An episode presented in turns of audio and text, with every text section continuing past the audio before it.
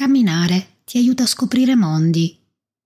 A piedi puoi andare ovunque e puoi farlo sempre. Il camminatore, anche quando è frettoloso, vede molto più mondo di chiunque e se ne nutre. Allaccia gli scarponi. Partiamo. Ciao, sono Annalisa. Se come me hai il naso tra i libri e i piedi tra le montagne, allora il mercoledì non prendere impegni. Prepara un segnalibro e gli scarponi. Al resto ci penso io. Oggi, per iniziare bene questo nuovo anno, il 2024, non c'è niente di meglio di una bella camminata. Quindi gli scarponi li abbiamo allacciati. Io ti auguro un anno pieno zeppo di sentieri, di passeggiate e di viste mozzafiato. E proprio per questo iniziamo. Oggi ti porto nel medio Appennino parmense. Partiamo da Schia, che è una frazione Tizzano-Valparma. Non avrai problemi a lasciare la macchina perché arriverai in un comprensorio sciistico con ampio parcheggio. Prendiamo il sentiero 737 con direzione Monte Caio. Non è difficile trovarlo perché si attacca accanto ai giochi per bambini e passa di fianco a un bar-ristorante. Non puoi sbagliarti. Continuando a camminare sul sentiero 737 incontrerai poco dopo aver cominciato i tuoi passi sulla destra la chiesa moderna che è la chiesa di Schia. Superata la chiesa di pochi passi, ti troverai davanti a un crocevia. Noi continueremo sempre sul sentiero 737 direzione crinale, quindi dobbiamo salire. Alleniamo bene le gambe perché la salita si farà sentire, non è eccessiva, ma c'è, anche perché Schia parte a 1235 metri di altitudine e il punto più alto in cui arriviamo noi è il Monte Caio a 1584 metri di altitudine, con alcuni saliscendi. Il sentiero è largo perché è su piste da sci, quindi non abbiamo problemi di strapiombi, non abbiamo problemi di sentieri impervi o molto stretti.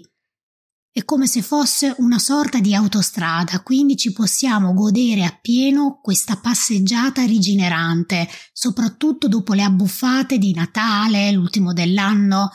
Questo è il momento di rimettersi in forma. E quale maniera migliore se non di immergerci nella natura e nei boschi e nell'andare a catturare l'atmosfera di crinale.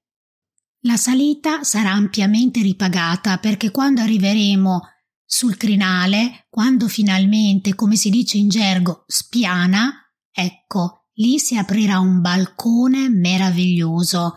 C'è anche una piccola panchina che lì a farci l'occhiolino, ad aspettarci, per poterci sedere e riprendere fiato e goderci la bellezza delle montagne che si aprono davanti a noi. Non c'è niente da fare, l'Appennino tosco-emiliano ha sempre un posto speciale nel mio cuore e sono convinta che se andrai qui lo avrà anche nel tuo.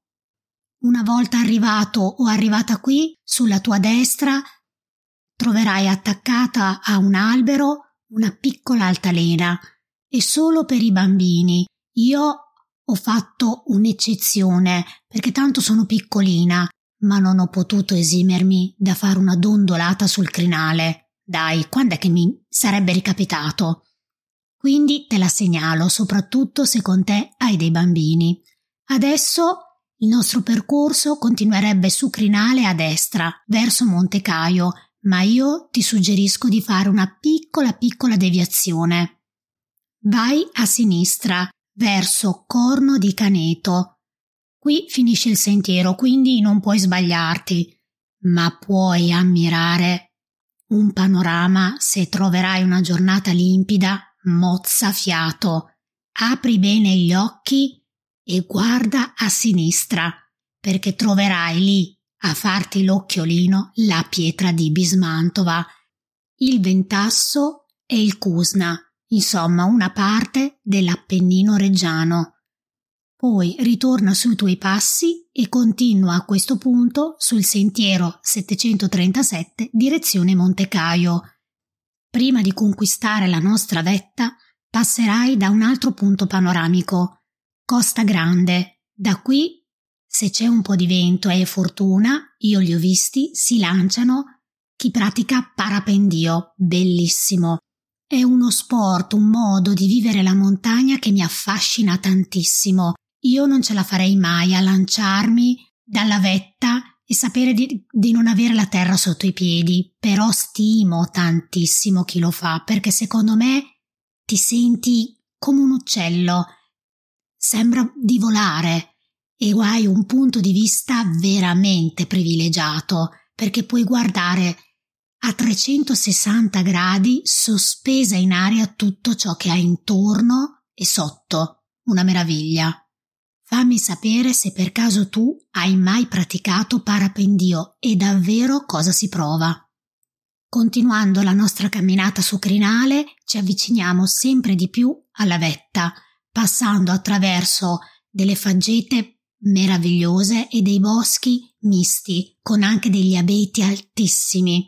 Si crea una luce veramente magica. Il sole che filtra tra i rami degli alberi crea dei chiaroscuro veramente pazzeschi. Sembra di essere a volte in un set cinematografico. Ormai ci siamo. Una volta usciti dal bosco, vediamo in lontananza il monumento in pietra dedicato a Fabio Bocchialini, che ci indica che siamo arrivati finalmente alla vetta sul monte Caio a 1584 metri di altitudine. Questo monumento in pietra lo trovi se cerchi su internet in diverse immagini ed è l'emblema del Monte Caio, realizzato da Renato Brozzi e dedicato a Bocchialini che era uno scrittore morto in guerra. Conquistata la parte più alta del nostro trekking, Adesso puoi fermarti e riprendere fiato, ma soprattutto goderti il panorama, perché anche da qui vedrai la pietra di Bismantova, una parte di Appennino Emiliano e non solo, perché sei un po' sulla cima del mondo, quindi hai una bellissima visione a 360 gradi. Dopo aver ripreso fiato, ritorna un po' indietro e preparati perché andremo ad incontrare e a conoscere un abitante dell'Appennino e dei boschi famosissimo, ma soprattutto molto molto anziano.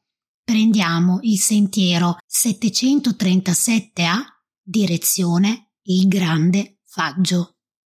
Il sentiero in questa parte che collega il Monte Caio al Grande Faggio cambia un po' rispetto a prima, non è più così largo perché non sarà su piste da sci, ma sarà un vero e proprio sentiero che attraversa i boschi, quindi si strigge un po', una piccola parte è su una pietraia, ma basta fare attenzione, non è niente di pericoloso o di inaffrontabile, ma ci si arriva comodi e anche in maniera abbastanza svelta in mezzo a questa radura.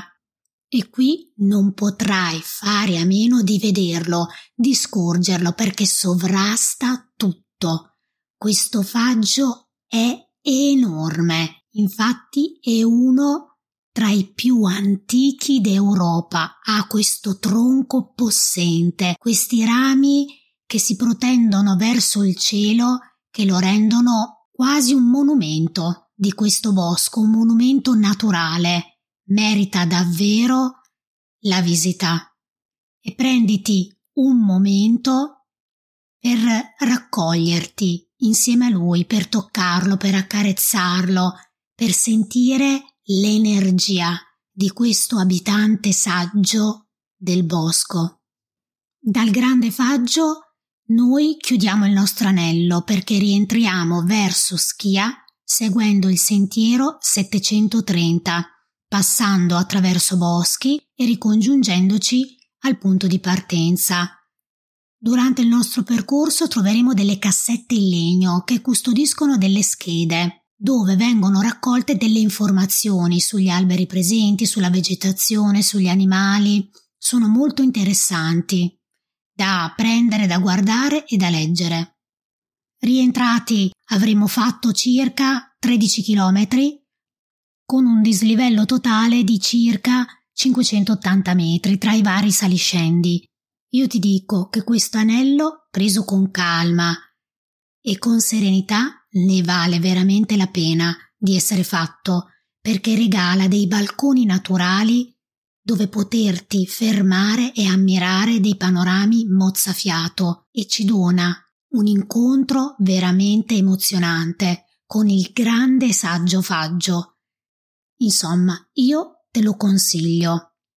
Sicuramente tornerò in questa zona perché ho visto che ci sono altri sentieri che non ho fatto che mi incuriosiscono molto e soprattutto a Tizzano c'è anche una big bench. Io te la segnalo. Ma adesso lascio la parola a te. Dimmi, conosci il medio Appennino parmense? Hai un sentiero da segnalarmi che vale la pena di essere fatto? Mi trovi su Instagram come Annalisa-book tracker. Prima di salutarti voglio nuovamente augurarti un 2024 pieno di bellissime escursioni e soprattutto ti auguro di mettere dei libri interessanti nel tuo zaino e di portarli a spasso con te. Ti aspetto. Nel frattempo, buone letture e buoni passi.